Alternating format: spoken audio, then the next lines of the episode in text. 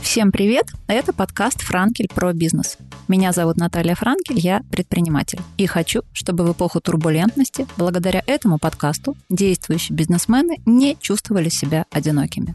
Поэтому в каждом выпуске говорю с новыми гостями, теми, кто здесь и сейчас строит свой бизнес и растит свои проекты. Приглашаю владельцев бизнеса из разных ниш, городов и стран, чтобы находить работающие сегодня решения, пути преодоления кризисов и поддержку. Делимся победами, поражениями, новыми подходами и только реальными историями. Мой сегодняшний гость – Георгий Богачев, управляющий и владелец базы семейного отдыха и Лоранта. Привет. Привет. Расскажи коротко о своем бизнесе. Что такое Лоранта? Ну, это даже бизнесом трудно назвать, мы это называем жизнью. Действительно, это получилось совершенно случайно. Много лет назад мы с женой искали себе дачу, а, как выяснилось, нашли себе жизнь. Просто участок был довольно большой, там была старая база отдыха, и мы решили, что мы построим себе дом, и еще несколько домов будем сдавать и свои затраты отбивать таким образом. Сначала все так и было, а потом через какое-то время, причем довольно быстро, я туда как-то приехал, и вдруг на меня вот это вот свалилось, как ливень майский. Я просто хочу здесь жить. Как только это решение, сначала, конечно, понятно, поехал к жене, она сказала, ты с ума сошел? Потому что, ну, мы родились, выросли в Петербурге, не собирались никуда переезжать. И вот так получилось, что теперь мы живем под Выборгом, перестроили всю свою жизнь, и теперь наша работа – принимать гостей, как мы считаем, это самая лучшая в мире работа. Круто. Ну и все, кто был в Лоранте, подтвердят, что ты делаешь реально очень крутую работу. Расскажи, какие изменения произошли в твоем бизнесе за последние полгода? Как неудивительно, в нашем как раз бизнесе никаких совершенно изменений не произошло. Изменения произошли, когда началась пандемия, и вдруг у нас стало гостей ну, гораздо больше, чем мы могли вместить. И в целом, как э, вот это началось в 2020 году, с тех пор у нас полная занятость, и ничего не поменялось. Немного выросли цены, заполняемость как была почти стопроцентной, так и остается. У вас, ну вот сейчас можно забронировать на декабрь-январь условно уже не любой коттедж, и если еще месяцок подумать, то вообще никакой коттедж условно забронировать будет нельзя. В чем секрет вот этого хайпа и высокого постоянного спроса. Ну, если честно, сейчас как раз ситуация не совсем так. Это немного нас тревожит. Не проходит ничего бесследно, и очевидно совершенно, что многие из наших гостей сильно теряют в доходах, и поэтому... То есть как в прошлом году уже не так все происходит? Ну, может быть, нам это пока только кажется, хотя Традиционно задолго бронируют периоды высокого спроса. Периоды самого высокого спроса – это лето и новогодние каникулы. Ну вот э, новогодние каникулы сейчас у нас заняты процентов на 70, а следующее лето, ну, как бы тоже мы уже имеем брони от тех людей, которые сейчас отдыхают, причем предоплаченные брони. В этом смысле вроде как все нормально, но вот эти периоды межсезонья, которые на самом деле самые важные для нас, потому что как раз они дают точку безубыточности. Ну, короче говоря, помогают окупать затраты. А зарабатываем мы, конечно, летом и вот э, в периоды праздников. И вот на эти периоды очередь по ощущениям не такая высокая. Мы немного мониторим наших коллег по отрасли, и тоже есть ощущение, что спрос все-таки, конечно, падает, несмотря на то, что, казалось бы, все отдыхают в России там, и так далее. На самом деле не совсем так, и похоже, что многие вообще просто перестали отдыхать, точнее, стали отдыхать одним днем. То есть собрались, поехали в Выборг, вечером вернулись домой. Такие вот места туристические сейчас испытывают действительно наплыв э, туристов, в отличие от э, вот таких вот мест длительного отдыха, как наши. А есть идеи, чем выравнивать этот спрос? Ничем. Просто делать свое дело, а там уж будь как будет. Здесь ничего не поделаешь. Ждать и надеяться, и делать свое дело хорошо, потому что лидеры, безусловно, страдают последними. Сначала они едут к тем, где не очень хорошо, а уж в самом конце перестают ехать туда, где хорошо. С какими проблемами ты столкнулся за последние полгода? Очень большая наша проблема – это Икея, потому что у нас огромный объем закупок, и вся наша мебель практически, посуда, и вообще очень много оттуда. Это было очень удобно, универсально, взаимозаменяемо всегда, и, конечно, это большущая потеря и для нас, и я думаю, что, общем, для многих. Такие же вот вопросы, да, там в какой-то момент времени не стало электрических счетчиков во всей стране, трехфазных, потому что там какие-то чипы, которые делают на Тайване, и, значит, они там что-то там не поставляют. Периодически что-то пропадает, но ищем замены, Короче говоря, ничего особенного, я думаю, все испытывают примерно похожие трудности. Но вы успели перед закрытием Икеи как-то оптом закупиться да. в прок? Ну, как бы в прок на всю жизнь же не закупишься. Ну да, мы успели как раз буквально там за неделю до того, как они объявили, что закрываются. Все равно расходные материалы, они кончатся рано или поздно, довольно быстро. Так, в целом, больших каких-то вот пока изменений, на самом деле, еще времени пришло, мне кажется. А когда ты считаешь, она придет? Мне кажется, где-то вот там к концу осени мы должны все почувствовать. Вообще, я, честно говоря, я ждал, что уже летом так это начнется посуровее. Хотелось бы ошибиться, конечно. Может, действительно все там заместится каким-то чудесным образом, что-то откуда-то придет, и станут новые товары лучше прежних, и чай станет вкуснее, чем Липтон, и все остальное станет лучше. Но как-то тревожно на этот счет.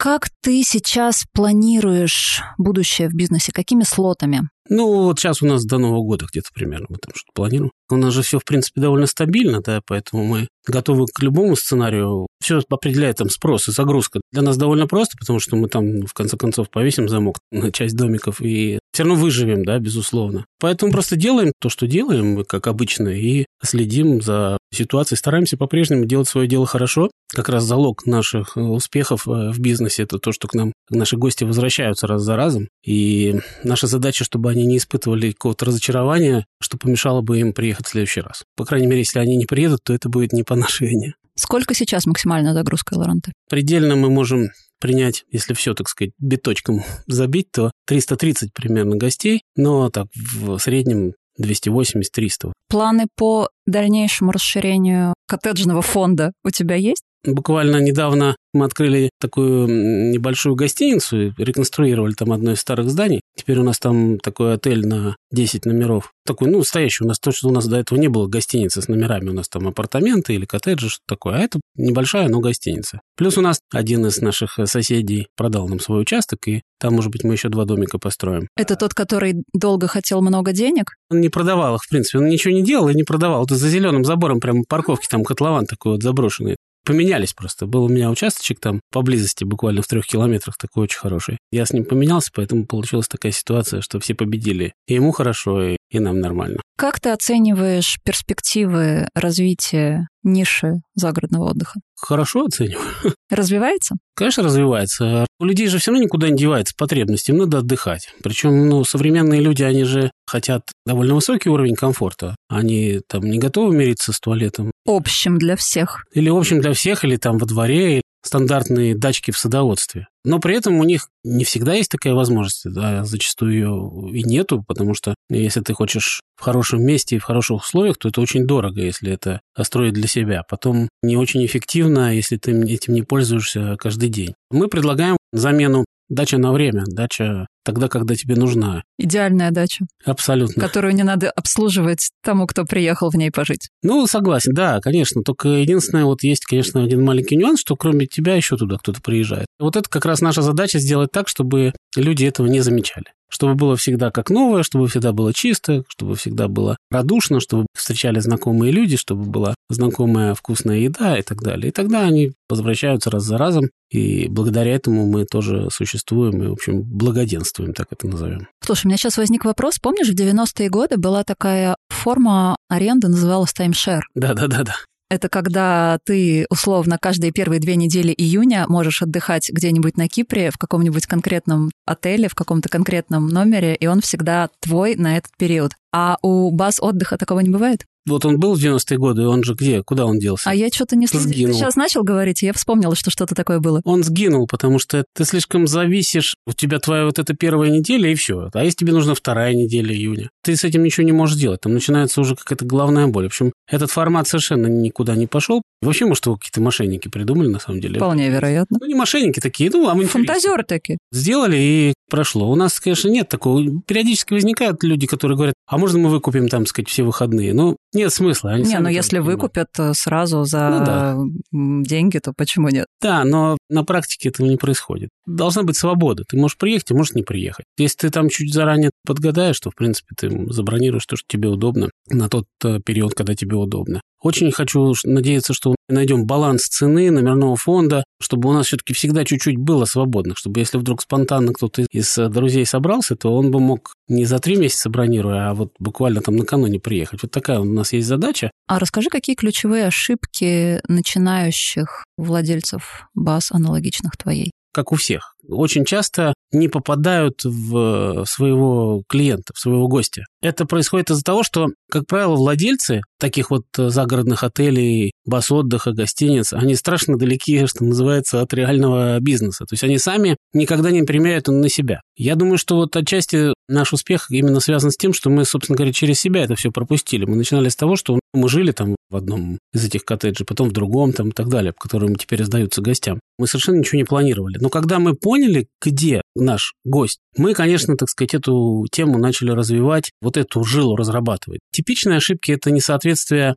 цены и качества номерного фонда, причем как в одну сторону, так и в другую. Например, есть роскошный ресторан, высокие цены, но уровень размещения не дотягивает до тех людей, которые э, ну, приезжают в этот премиум-ресторан, потому что им и жилье нужно, соответственно, премиум-класс. Вообще премиум-сегмент э, с точки зрения загородного отдыха, я вот даже близко не хочу к нему подходить, потому что он очень сложный. Потому что люди... По аудитории? Да, то есть люди, которые там могут себе позволить заплатить 50 тысяч рублей за ночь, как правило, они уже имеют свое что-то. Ну, то есть у них есть свой дом. Это не садоводство. Не садоводство совсем даже. То есть у них есть хороший свой загородный дом, и надо что-то им предложить такое, чтобы их вот заставило, значит, вместо вот этого шикарного дома приехать в какое-то съемное жилье. Я еще понимаю, когда это речь идет о Москве, просто она такая огромная, и там так много денег и так мало места да, около водоема, чтобы это было все хорошо. Там просто у людей вообще нет альтернативы, либо она ну, заоблачных каких-то денег стоит, тогда, может быть, рассчитывать можно, что премиум клиент к тебе приедет. У нас же в Ленобласти я знаю несколько объектов, которые пытаются себя позиционировать в премиум классе, но, на мой взгляд, ни один из них не дотягивает. То же самое бывает и в других сегментах. Как правило, это просто неудобство, знаешь, это на уровне как-то подсознания. Ведь для загородного объекта самое важное – это чтобы гости возвращались. В отличие от, от какого-то городской, например, гостиницы, который расположен там в городе Санкт-Петербурге. И люди приезжают не в эту гостиницу, они приезжают в город Санкт-Петербург. В локацию. Конечно. Сегодня приехали одни, завтра приедут другие. Поэтому у тебя нет вообще никакой задачи, чтобы у тебя была возвратность до гостей. Все равно это будет э, текучка. У нас же как раз главное, это чтобы они вернулись, и мало того, чтобы сами вернулись, еще бы друзьям своим рассказали, и чтобы все они вернулись. А для этого нужно делать это настолько удобно, чтобы человек себя реально чувствовал как дома. А это же на уровне подсознания. Там крючочек, тут розеточка, тут вот еще что-то. Тут какие-то там игрушечка для ребенка. Знаешь, что, что меня у вас покоряет? Это когда над батареей такая полочка, чтобы варежки зимой сушить. Полочка на самом деле не из-за этого родилась. Полочка родилась от того, что люди... Это не важно. Нет, нет, люди в любом случае сушили варежки. А сушить варежки на электрическом радиаторе – это опасно и для варежек, и для радиатора, и вообще для всего. Но поскольку с этим ничего сделать невозможно, то мы решили, что вот, ну, мы, сказать, вот лучше совместим в данном случае безопасность и комфорт. Заботу. Ну, в общем, это вообще идеально. Это, опять же, вот случай, когда там и тот, и другой выиграл, все выиграли. То есть надо смотреть и слушать своего гостя. Тогда ты очень просто все. Если ты смотришь и слушаешь, все расскажут. Все расскажут, чего не хватает, чего наоборот хорошо, что плохо. Причем это такие иногда мелочи, которые окупаются, если с точки зрения бизнеса смотреть там тысячи, миллионы процентов. Например, самое прикольное две вещи, которые мы тоже вот от гостей услышали один приезжал к нам, приезжал. Сначала их было трое, потом четыре. В общем, короче, у него очередной ребенок родился. Говорит, слушай, ну все, я больше не могу, потому что у меня не влезает в машину коляска. Ну какие проблемы? Мы пошли, значит, купили малобэушную коляску на Авито. Потом их стало много, и мы их даем, причем даем их бесплатно, потому что это ничего нам не стоит. Но насколько это вот... Ну это вау-эффект. Да и это просто удобно. Или, например, вот у нас целый гараж, может, видела последний раз этих игрушечных Игрушечные машин. машинки, да. Тоже услышали от одной нашей гости, говорит, слушайте, вот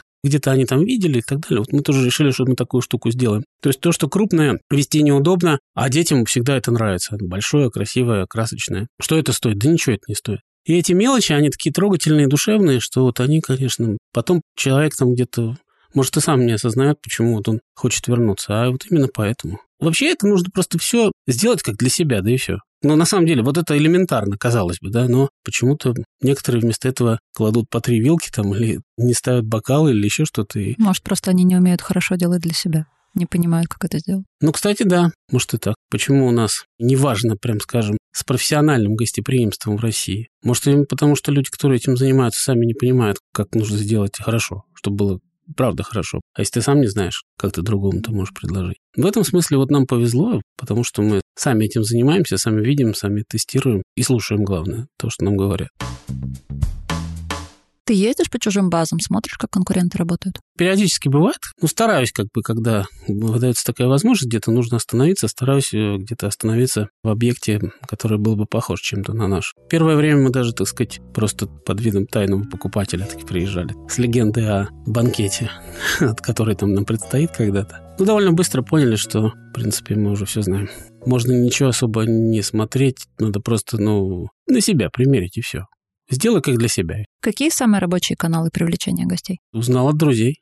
Сарафанное радио. Да. До этого мы чем-то пользовались в самом начале. Платными? У нас была такая история. Сначала была маленькая совсем база, там 4 коттеджа или 5. В какой-то момент мы выросли вдруг неожиданно, там в 4 раза номерной фонд у нас. И тут нам уже потребовалось по-серьезному все делать уже, офис и все такое. Вообще в самом начале, в году в девятом, десятом, до двенадцатого, мы пользовались услугами агентств. Тогда они как-то функционировали. Несколько было агентств по загородному отдыху, а вот они присылали нам гостей. Потом набрали свой уже круг, который просто приезжал к нам и присылал друзей, поэтому нам никто был особо не нужен. Потом мы выросли четыре раза, и нам вот потребовалось создать новую такую вот большую базу новых друзей. Тогда мы вот э, немножко Яндекс Директом пользовались, и, конечно, хорошо все-таки очень была вот эта блогерская история наша, конечно. Потому через это, как я думаю, что, в общем, повысили узнаваемость. В общем, наша задача была завлечь человека первый раз. После этого уже он, в принципе, по большому счету был наш. Попал в ваши сети. Что помимо базы отдыха есть в экосистеме Элоранты? Последняя наша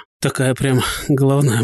Нет, она, конечно, не головная боль, она такая большая забота. Это ферма. Ферма, причем там в ее разных ипостасях, ну, наверное, сразу отдавали себе отчет, что сельское хозяйство – это история, которая, в принципе, убыточна, и спасти ее может только диверсификация. Наша ферма многопрофильная. Профессионально мы занимаемся цыплятами, куриным мясом. Причем вот здесь-то как раз точно нам удалось найти вот этот вот способы, как делать премиальную курицу и как ее продавать. Сейчас мы продаем нашу курицу во всех дорогих магазинах в Питере, в Азбуке вкуса в первую очередь, в Бабилоне, в Премьерах, там, Пулковском, в универсамах, вот таких независимых нескольких. Это не очень много. Это казалось, что ой, круто. Я уверен, что мы номер один по премиальной курице сейчас фермерской. Но этот номер один, это на самом деле ничего не значит, потому что само по себе это даже не окупится. Кроме этого, у нас есть интернет-магазин, причем такой серьезный, но при этом он не массовый. Вообще, в принципе, фермерская продукция – это не массовая. Поэтому у нас интернет-магазин, у нас больше ста наименований продукции разной. Кроме там курицы у нас и сыры, и молочка, и полуфабрикаты, полуфабрикаты у вас там есть. заморозка, и готовые, и чего у нас только нет. А это важно, для магазина важно, чтобы было много. Мы сначала там начинали, что действительно это курица пытались в интернете И яйца. продавать. И яйца. Но яйца, кстати, только в нагрузку. Товар, который разлетается в любом случае. Его не надо вообще, это же только наоборот, чуть ли не ограничивать приходится. Не в нагрузку, а как бы купи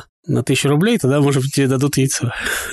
В этом смысл. В общем, больше ста товаров. И интернет-магазин, и доставка два раза в неделю прямо в Петербург, домой или в офис. У нас есть свой круг постоянных заказчиков, но он тоже вот он стабилизировался на каком-то одном уровне и пока что больше не растет. У нас есть продажи на месте, то есть мы на базе продаем, у нас плюс два этих передвижных киоска. Один около фермы прям стоит, второй там мигрирует где-то там в Выборге, тоже свою какую-то часть дает. У нас есть кафе, в которое используют часть этой продукции. Мы в начале этого года тоже очень долго к этому шли. Открыли туристический объект, ферма-парк он называется, по аналогии с зоопарком, но это вот ферма-парк. Там можно в комфортных условиях пообщаться с домашними, ну, в подавляющем большинстве это домашние животные, и эти домашние животные, с ними вот там дети, взрослые, общаться, покататься на пони, покормить осла. Очень классно получается, потому что сделано, ну, чисто и комфортно, чтобы было в любое время года. Там же и кафешечка маленькая. В общем, короче говоря, мы его открыли в начале года, и вот сейчас вот эти летние месяцы показали, что он у нас, в общем, начал помаленечку качать. И вот у нас э,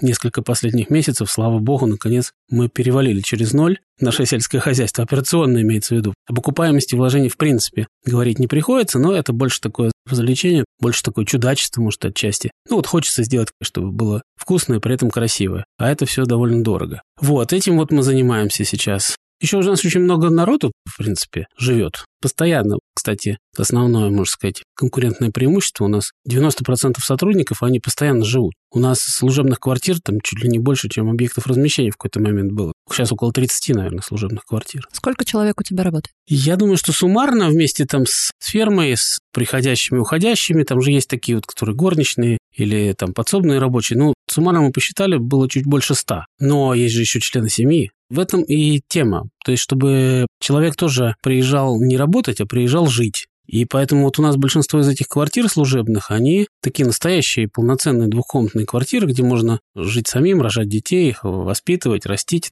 У нас школьный автобус, не школьный, он двойного назначения, там он автобус, он и, значит, и отдыхающих возит. Когда вот этот красивенький такой. Ретро он такой больше для фотосессии, хотя он работает для трансферов, а для обычных случаев у нас есть обычный такой 17-местный форт, может встретить гостей, а по утрам, когда школа и садик, вот он возит детишек туда, это прям такая трогательная история, когда все сбегаются. Выборг 18 километров, слава богу, город большой, все там есть, там можно учиться и жить. Некоторые уже начинают, там сказать, обрастать, вырастать, уже строят собственные дома. Покупают где-то рядом землю? Ну да, программа целая. Там понятно, что самим справиться не всегда получается. Ну, там какие-то рассрочки долгие, там что-то мы придумываем. Ну, кто-то что-то где-то продал. Ну, как, в общем, как-то все устраиваются. Благо, что у нас строители вот все эти 13 лет мы не останавливаемся, мы все время что-то строим, строим, строим, поэтому у нас всегда есть очень квалифицированные люди, которые быстро и качественно строят. Это, конечно, большое счастье, что это так получилось. У нас деревня, я посчитал, всего уже вместе с нами переехал на постоянное жительство в нашу деревню больше 50 человек. Ого. При э, том, что население деревни 300, у нас там, можно сказать, настоящий демографический взрыв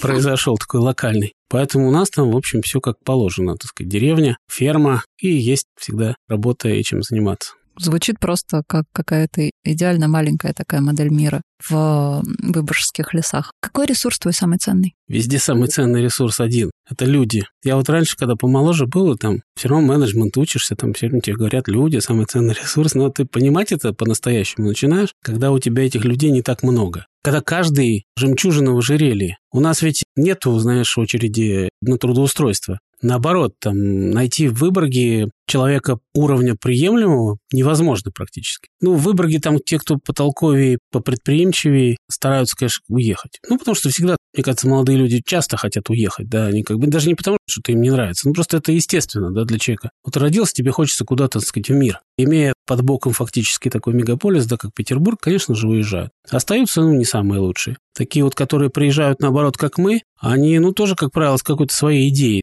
Есть таких довольно много людей, которые, наоборот, так сказать, выбор понаехавшие. Но они там чем-то своим занимаются. Кто-то там кафе, кто-то еще что-то, кто-то сельским хозяйством. Нам приходится, по большому счету, не столько человека искать под какую-то там должность, сколько, наоборот, приспосабливать те задачи, которые у нас есть, под этого человека. Поэтому у нас зачастую люди занимаются совершенно разноплановыми вещами. Это вот у нас девушка, например, значит, с одной стороны, она главная по кафе, но с другой стороны, она занимается у нас, например, всеми мигрантами. Потому что у нее это получается просто. Казалось бы, разные совершенно вещи, но вот человек, который в себе это идеально совмещает. Приходится приспосабливаться зачастую, приходится уйти на компромиссы и с чем-то мириться, потому что ты понимаешь, что достоинства у этого человека, они, безусловно, его недостатки перевешивают. Но нам очень повезло, у нас прекрасные люди. Подтверждаю.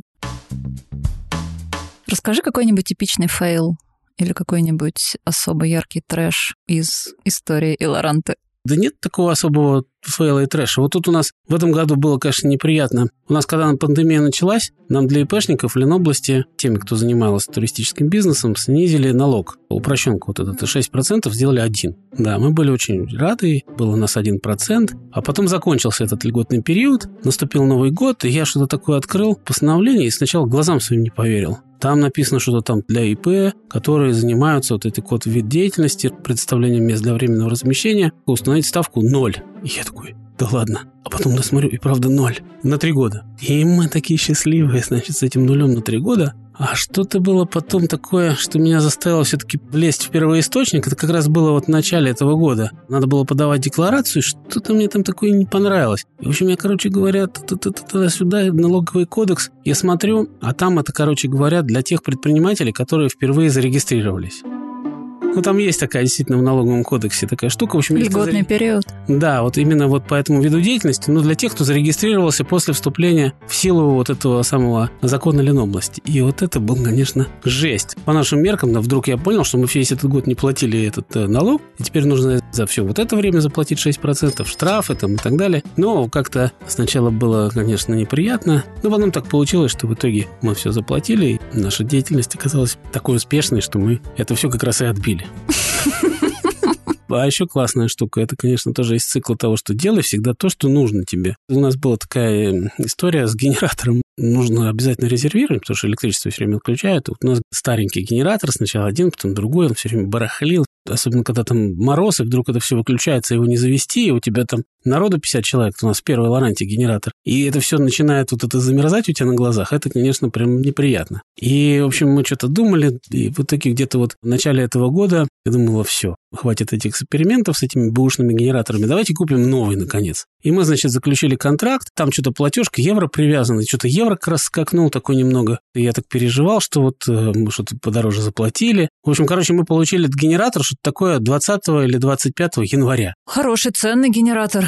Это такой, то есть после За хорошие этого, деньги. После этого евро стал стоить 120, а после этого генераторов вообще не стало. Потому что он все с двигателем настоящим, с Кани, с французским электрической частью. Теперь мы, в общем, счастливы. Мне кажется, это твоя удачная инвестиция. Это просто кто-то как будто толкнул в голову. Покупай. Возьми, не спрашивай. Ну, здоровый генератор 4 миллиона стоит. А сейчас ничего, вообще ничего нет, конечно. Слушай, как вы решаете проблему низких сезонов? Низких сезонов на самом деле не бывает, на мой взгляд. Да нет, конечно, бывает. Понятно, что спрос падает, но он все равно есть. Первая и главная задача – это сделать, чтобы было комфортно всегда. Поэтому люди, которые не могут по любым причинам себе позволить поехать летом, они приезжают осенью или приезжают зимой. Потому что для них отдых не только погода они приезжают, потому что им все равно хорошо. Я так понимаю, мне так кажется, я не то чтобы проверял, но я сам себе задавал этот вопрос, зачем они едут к нам там, в ноябре или в апреле? Или в зачем? Марте. Ну, с одной стороны, понятно, что там есть дети, там как-то вот куда-то там кого-то пристроить, есть бабушки и так далее. У меня, по крайней мере, нет другой версии, кроме как э, та, что людям и это тоже хорошо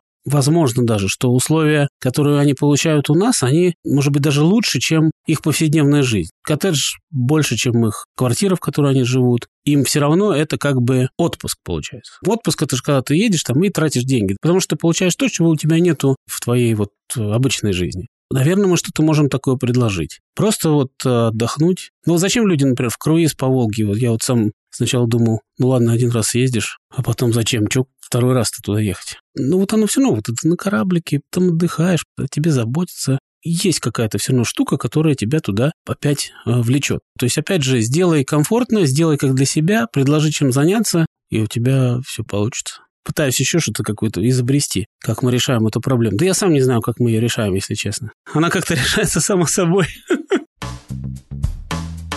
Расскажи про трын-тропу. Знаешь, у нас вот все вот так вот как-то появляется неожиданно, правда. Никто не планировал это. Ну, то есть, как не планировали? У нас периодически проходят какие-то планерки или что-то. Но людям надо чем-то заниматься, чего-то надо делать. Ну, конечно, там... Сотрудникам? Что... Нет, нет, не сотрудникам, гостям. Понятно, что прогулка – это одно из основных, там, после того, как ты пожарил шашлык и сходил в баню, надо прогуляться. Лес у нас сложный такой, рельеф каменистый, красиво, но ноги сломаешь, просто так не погуляешь, и тропинок в лесу нет. Решили сделать просто тропиночку там проложить подрасчистить чуть-чуть, там камушки убрать. Решили буквально построить дачу и пару домиков, чтобы окупалось.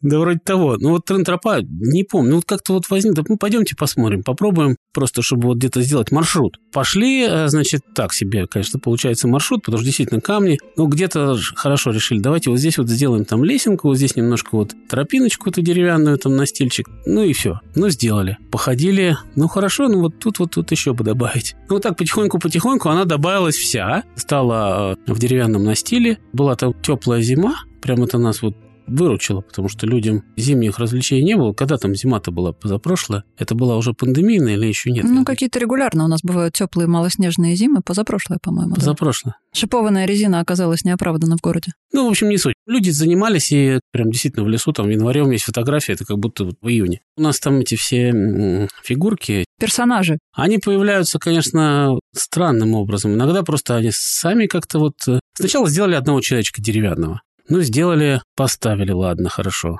Одного как-то мало, следующий. Потом у нас предметы периодически какие-то нам там дарят. У нас же еще этот музей советского быта. Нам дарят иногда предметы совершенно, как казалось бы, ненужные. Так их куда девать? То была лайка, шлем там хоккейный, то еще что-то. Вот мы, на самом деле, к этим предметам привязываем человечков этих и делаем композиции, инсталляции, и вот эти появляются у нас чудесные совершенно жители на этой тропе, которые веселые, с которыми все фотографируются. А уж история эти про вот эти камни все, трех гномов, смотришь на штуку какую-то и думаешь, надо придумать про это какую-то такую историю. Уже становится туристическим объектом. Как наш гром-камень, например. Замечательный гром-камень, он просто был камень и камень. Вы его сами придумали, правда? Ну, придумали, да. Не ну как придумали, а мы, конечно, провели исследования определенные. Но началось все с того, что ходили мы по дорожке, а около нее лежал огромный камень, да, который, кстати, не все замечали, потому что там кусты росли, и он такой был прикрыт. Сам Бог велел там придумать что-то с ним. Вот мы сначала расчистили, сделали, а потом это откуда-то пришло, вот это гром камень. Откуда, я даже сам не понимаю. Потом уже только выяснили, что это, видимо, из подсознания про вот этот постамент. Сказки какие-то. Постамент Петру Первому гром камень.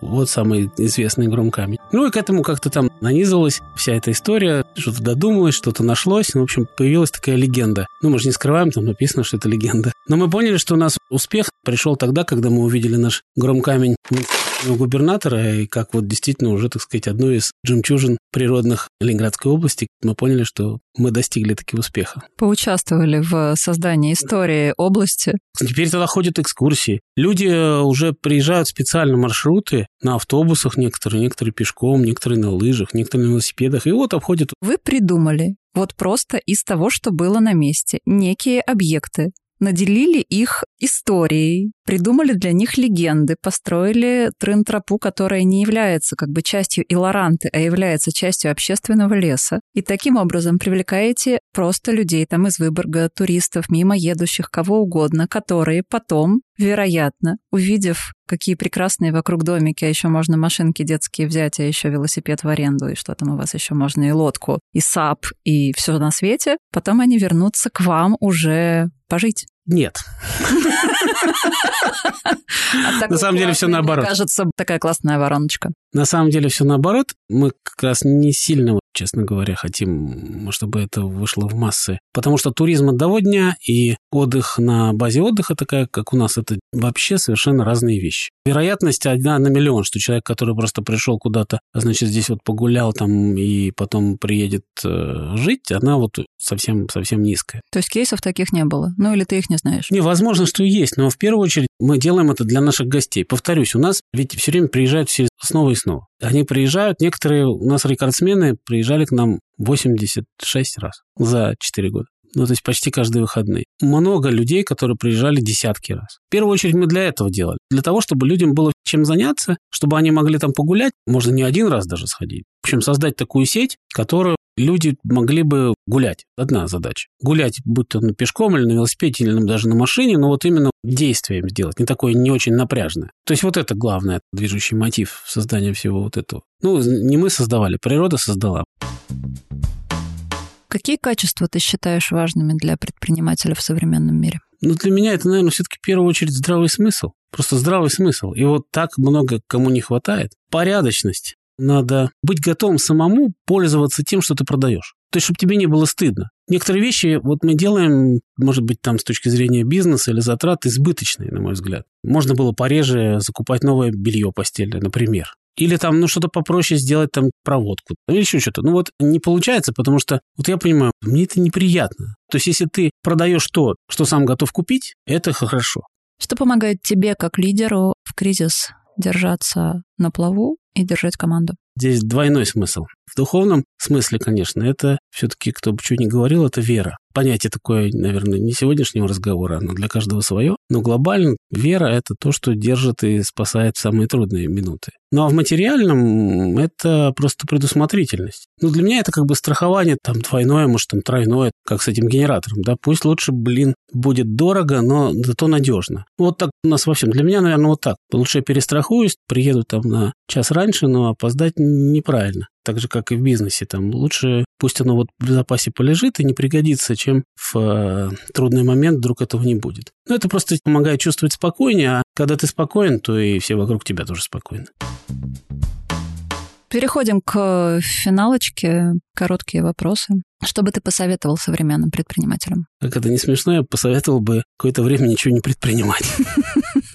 Но если серьезно, то действительно я не могу говорить за каждого. Нет, я знаю, что у некоторых людей есть, ну, вообще тяжелейшие, конечно, ситуации. Я себе даже представить не могу, что бы я делал вот на месте там людей, которые находятся в отраслях, которые, ну, вообще упали. Там сохранять спокойствие, ну, как ты его сохранишь, если все рушится? Поэтому совет один – делать то, что делается, не рисковать избыточно, точнее, вообще не рисковать лучше. Желательно, наверное, не начинать сейчас нового, потому что вообще непредсказуемо, как там, что куда потянется, а потихонечку как-то все там устаканится. Всегда все устаканивается заниматься только надежными вещами, в чем ты точно уверен, и перестраховаться лишний раз. Как ты отдыхаешь, как ты переключаешься? Самое прекрасное, что у меня есть, что у меня теперь такая работа, мы всегда шутим тоже, когда кто-то говорит, что вот хочется в отпуск, я говорю, слушайте, ну какой отпуск вы? Мы работаем на базе отдыха. Мы уже в отпуске. Для меня это именно так и есть. Я много лет э, в других совершенно системах э, работал, и вот какое-то время, когда ты находишься вот в таком частном бизнесе, когда у тебя работа от отдыха вообще не отделена, то есть нет понятия, мы всегда на работе и всегда отдыхаем одновременно. Поэтому последние несколько лет для меня вообще нет такого понятия, поэтому нет, я, конечно, могу куда-то уехать там на несколько дней, там, ну, буквально там на 2-3 дня, может быть, там что-то действительно такое. И то все равно остаешься в теме. Какая твоя суперсила? Поболтать люблю. Просто поговори, и все, половина твоих проблем решится. А люди почему-то боятся, не что-то из себя там строят иногда, просто боятся разговаривать. Но на самом деле я по-другому этот вопрос понял. Суперсила у меня вот, э, опять же, как-то не пафосно. Родин, причем вот это вот малое, вот это место, в которое мы попали. Я действительно рассказываю сам, иногда понимаю, что звучит это как-то странно очень, потому что так не бывает. А на самом деле бывает. Суперсила в том месте, где мы сейчас находимся, в этих людях, которые находятся там, а и семья моя, и наши все вот соратники, сотрудники, все вот то, что вокруг нас, это природа, эти скалы, это озеро, деревья чудесные, вот все, что там, это вообще, конечно, какой-то вообще просто невероятная какая-то история. Звучит волшебно. Какую книгу или фильм или песню ты считаешь номер один для предпринимателей на все времена? Ответ однозначен, очевиден и единственный. Это, конечно, песня про зайцев. А дубы колдуны что-то шепчут в тумане, у поганых болот чьи-то тени встают, косят зайцы траву, трын траву на поляне, и от страха все быстрее песенку поют. А нам все равно, пусть боимся мы волка и сову. Дело есть у нас в самый жуткий час Мы волшебную косим трынь траву Это, конечно, про нас. Всем слушать песню. Спасибо тебе большое за то, что приехал, оторвался от своего суперресурсного места, на несколько часов покинул его, чтобы приехать в студию и записать со мной этот разговор. Это очень важно, спасибо большое. Уезжать, кстати, тоже очень важно, потому что человек же ко всему привыкает. И нужно отвлекаться, чтобы потом возвращаешь, понимать, бог ты мой, как же здесь хорошо. Поэтому для этого я уезжаю всегда на пару дней каждую неделю в Питер. Спасибо, было очень приятно поболтать. Очень рада тебе. Нам с вами пора прощаться. Внедряйте, применяйте, не опускайте руки. Подписывайтесь на нас на всех платформах, где вы любите слушать подкасты, ставьте звездочки и сердечки. И если есть вопросы, я на связи. Ссылка на канал в описании.